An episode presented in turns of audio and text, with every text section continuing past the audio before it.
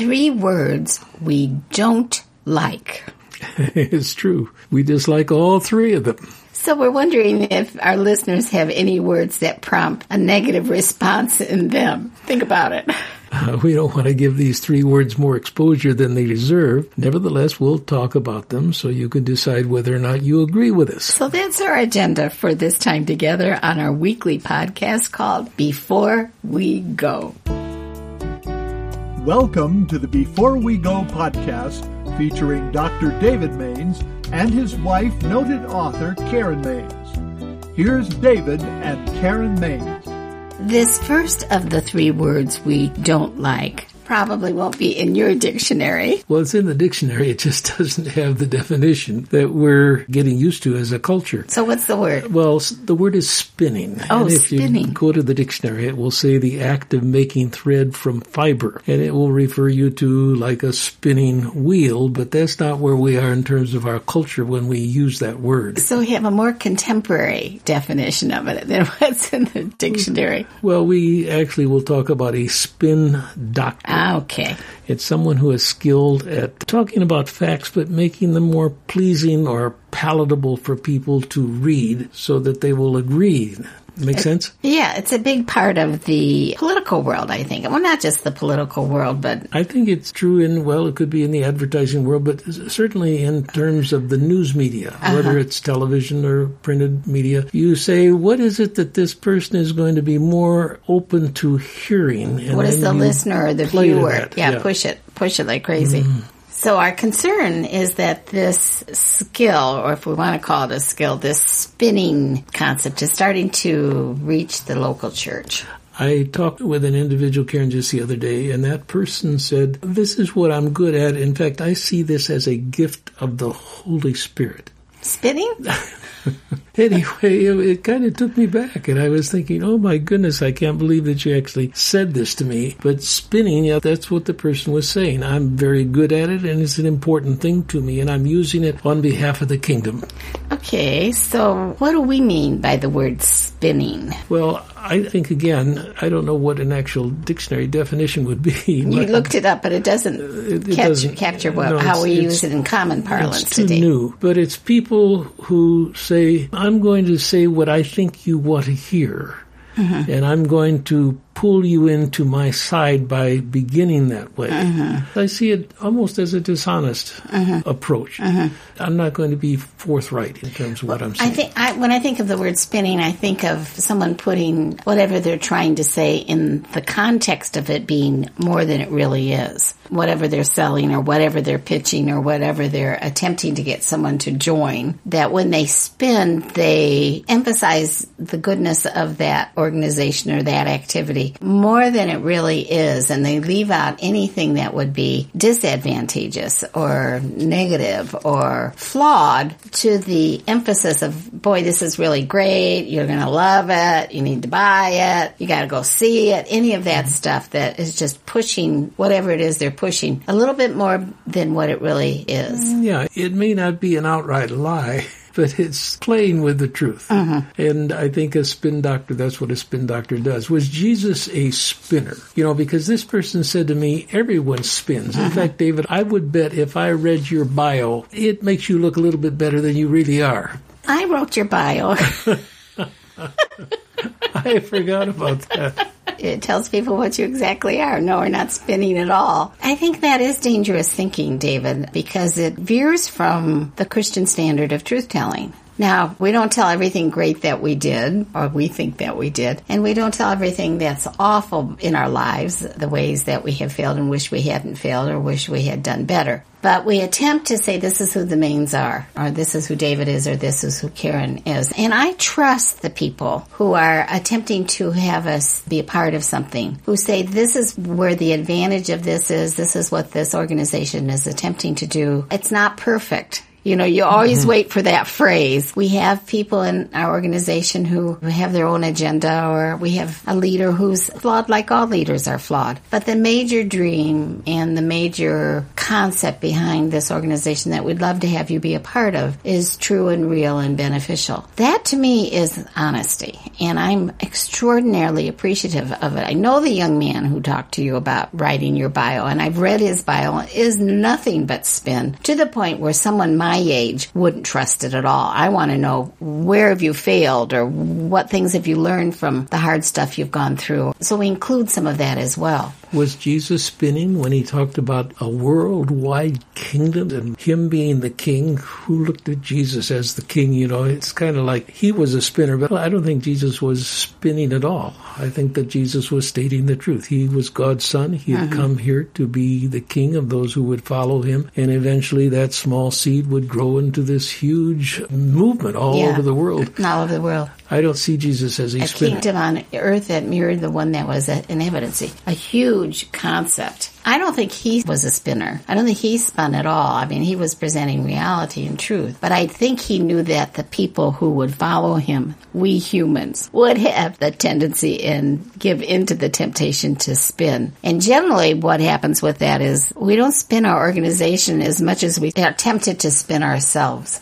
You think so? Huh? I think that's where the great temptation lies. And maybe we have an understanding of humility enough to know that it's not good to spin yourself. So we spin the organization that we're part of. But we're really wanting to tell someone how great we are as far as being a part of that organization is what I suspect. But uh, spinning is not something you like as far as a concept, and it's not necessarily something I like. I would say that when we see fellow Christian leaders spin, we have a reaction, a negative reaction to it. And partly that's because we have been in ministry all of our lives. We've been in media ministry. I don't think it's just a temptation of the leaders of media ministry. I think a lot of pastors have these same problems or local leaders in the church.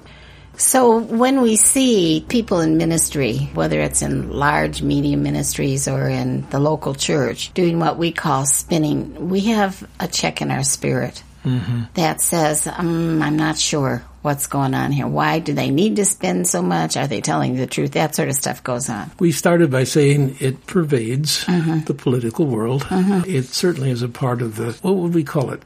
The news media, News media. you mentioned I think that. yeah. And it's creeping into the church, and it's just one of those areas where people need to be very careful. Mm. Let's move on to the second word. The second word, Karen, is propagandizing. okay. So we have the first word is spinning. We don't like that word. No, we don't. and propaganda, when I hear the word propaganda, I think in terms of Nazis. Nazi propaganda. Yes, and I, I think of Russian propaganda. You Uh-huh. know what they're doing is they're, in a sense, they're spinning as well. But when you say propaganda, you're talking about a huge Uh-huh. effort on the part even of nations. It's the proclamation of truth, however, with deception and distortion. I picked that right out of the dictionary. Uh, Uh-huh. And it generally has a negative cast. You know, mm-hmm. when we hear of someone being a propagandist or a certain kind of propaganda, we associate that with some sort of a negative evaluation. does the church ever fall into this propaganda category? Oh, we're so susceptible to.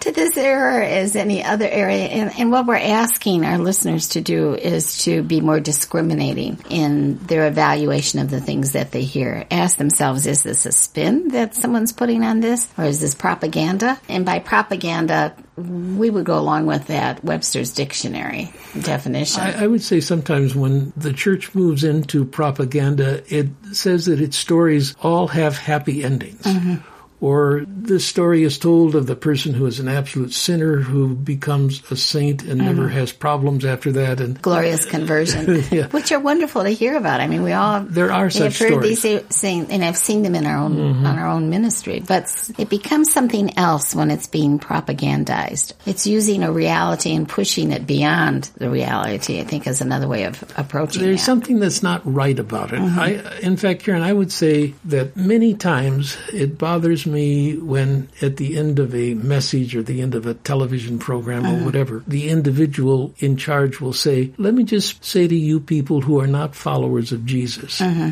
If you would want to become a follower of Jesus, here's a simple prayer for you to pray. Just pray it after The me. sinner's prayer is what It's the what sinner's prayer, yeah. And pe- people have different versions of it, but it makes a complex message, Mm-hmm. highly simplified. And it's like, th- this is all that's involved. Mm-hmm. It's like in scripture where you get the story of the rich young ruler and he says to Jesus, what do I do to inherit eternal life? And Jesus says to him, just repeat after me this prayer and you will become a part of the kingdom, which is obviously a provision. Not what Jesus said to the rich young ruler. Uh, he could have, Yeah. but he didn't. Uh-huh. And a lot of times I believe this actually becomes a propaganda piece. It's not uh-huh. that hard. It's all uh-huh. grace. It's all on God's part. Yeah. There isn't the sense of the person saying, I have screwed up my life.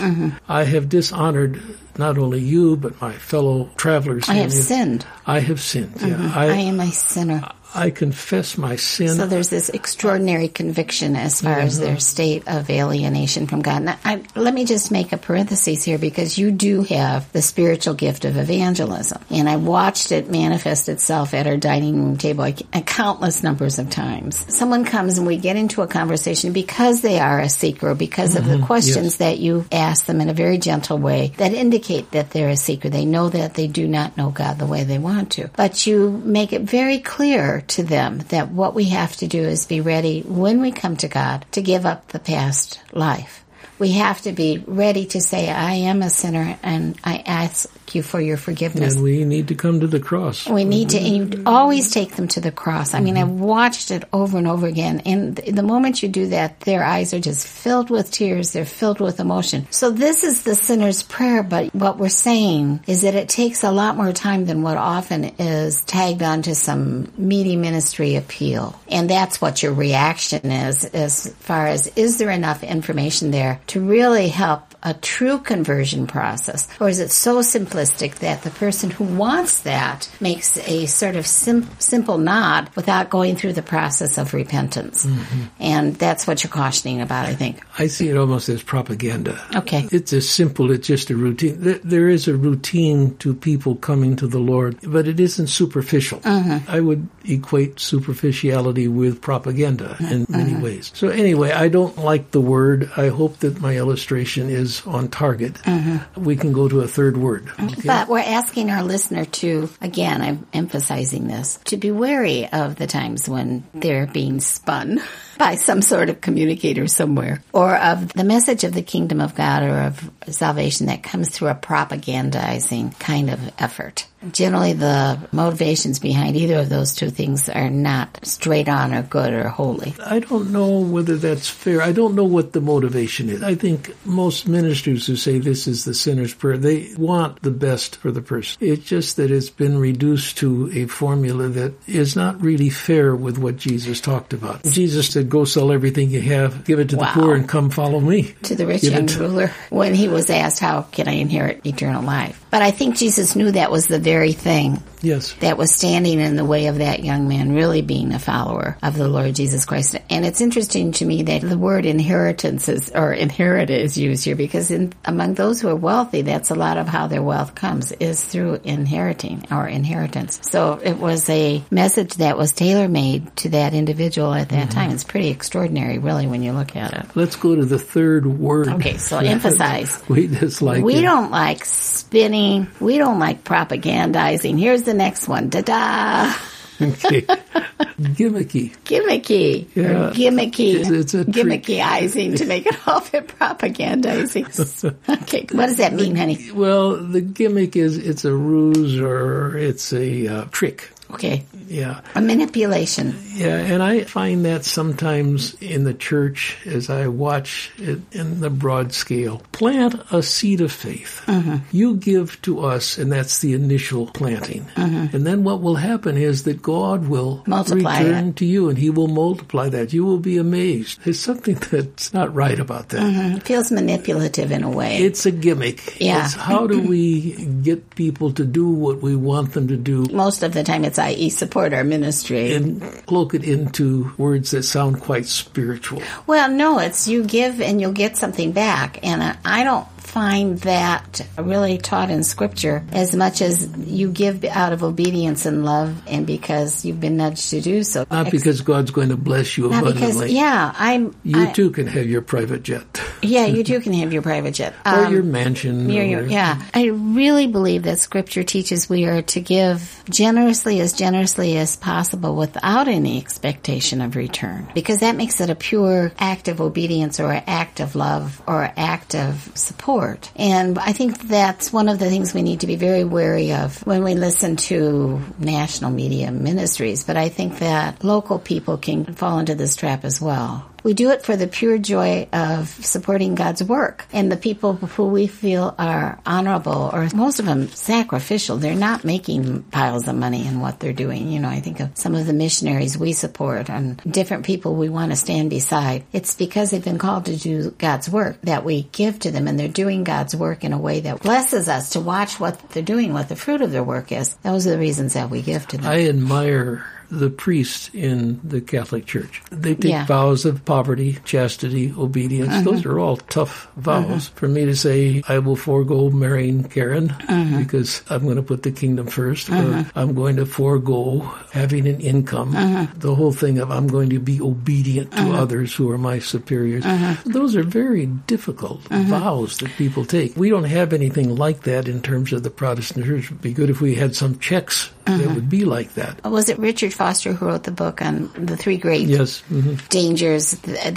have always existed for people in ministry or for anyone who wants to follow Christ are money, sex, and power. And that's what those vows that come out of the Catholic monastic movement and the Orthodox monastic movement as well, though that's not a non-married priesthood, respond to those great three dangers, money, sex, and power. So we take a vow of poverty and we follow Jesus the way he instructed his disciples to follow him, which is quite amazing. In fact, And- I'll read that passage. Okay, Go you have it? Which mm-hmm. passage is it? Well, this is in Luke. I think it's in chapter 9. Uh-huh. And it's when he sends out the disciples. When Jesus had called the twelve together, he gave them power and authority to drive out demons and to cure diseases. Now, those are incredible Gifts. he gave to them. To be able to heal people, that, that's amazing. To cast out demons, Yeah, you know. a wonderful extraordinary. thing. Mhm. And power sent them out to preach the kingdom of God, which again was a wonderful, Uh-huh. wonderful message, and to heal the sick. He told them, take nothing for the journey. No staff, no bag, no bread, no money, no goodness. extra tunic. Whatever house you enter, stay there until you leave that town. If people do not welcome you, shake the dust off your feet when you leave that town as a testimony against them. So they set out and went from village to village, preaching the gospel and healing people everywhere.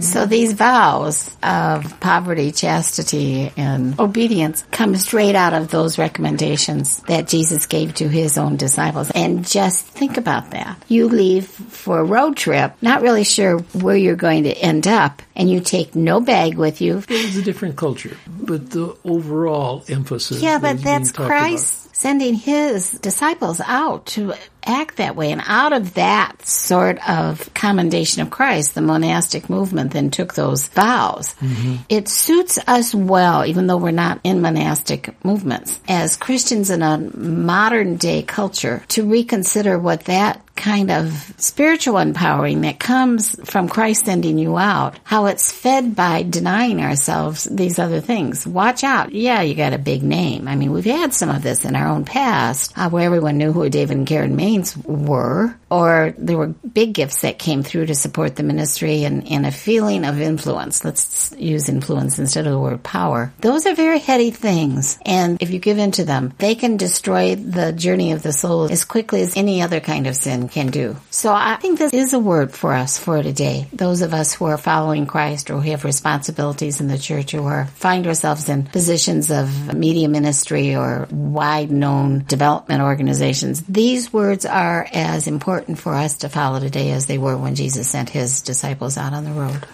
Let me reduce things to a sentence. Okay, mm-hmm. what's the sentence for today? The humble, honest lifestyle Jesus taught and practiced should mark those who are leaders in his cause. Hmm. Read it again. The humble, honest lifestyle Jesus taught and practiced should mark those who are leaders in his cause, which is why I think that spinning becomes a very distasteful word. If I go from spinning to the second one, which is propagandizing that we don't want to move into that area. And certainly a gimmicky approach. That's not something that is tasteful to us. There are other words. Mm-hmm. I don't like the word manipulation. Mm-hmm. You know, we can say words and being mad at the word doesn't help. But the question is, are we being careful about mm-hmm. all these? And I am not appointed by Jesus to evaluate how others are doing. I just have to be able to say, Lord, is this fair in my life? I think I do pretty well with these. Mm-hmm. Uh, there are other areas that I avoid talking about because I don't do nearly as well, or I'm still on my way, or I'm just very grateful for God's forgiveness, but I've come to Him many, many times and said, please, Jesus, it needs to be forgiven again. So, whatever. This is one of those areas where I'm saying, let's all examine ourselves. You pick your words you don't like. Let us know about them. okay. We'd love to hear from you. You've been listening to the Before We Go podcast. And if you would like to write to us, please send us an email at the following address hosts at beforewego.show. That's all lowercase letters, hosts at beforewego.show. If you've enjoyed this podcast, please remember to rate, review, and share on whatever platform you listen. This podcast is copyright 2021 by Mainstay Ministries, Post Office Box 30, Wheaton, Illinois 60187.